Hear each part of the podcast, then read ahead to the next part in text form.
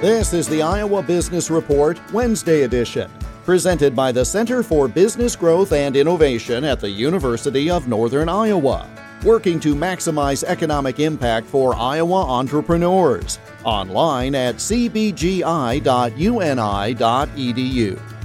A new report shows that, on average, women-owned businesses in this country are taking nearly 3 times longer to recover from COVID-related financial setbacks than businesses owned by men.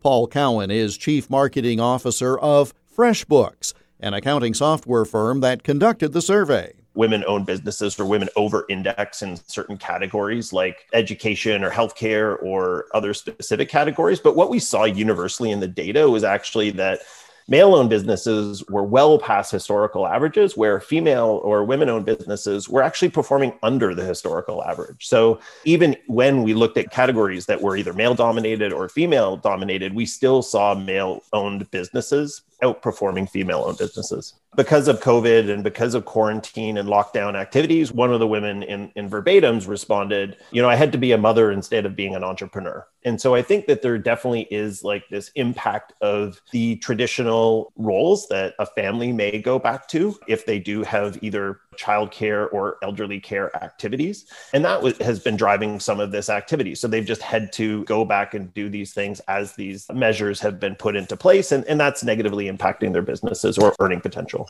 You can read the full report by going to the data and research section of freshbooks.com/press. The Iowa Business Report is presented by the Center for Business Growth and Innovation at the University of Northern Iowa. Follow them on Twitter at UNICBGI. I'm Jeff Stein for the Iowa Business Report.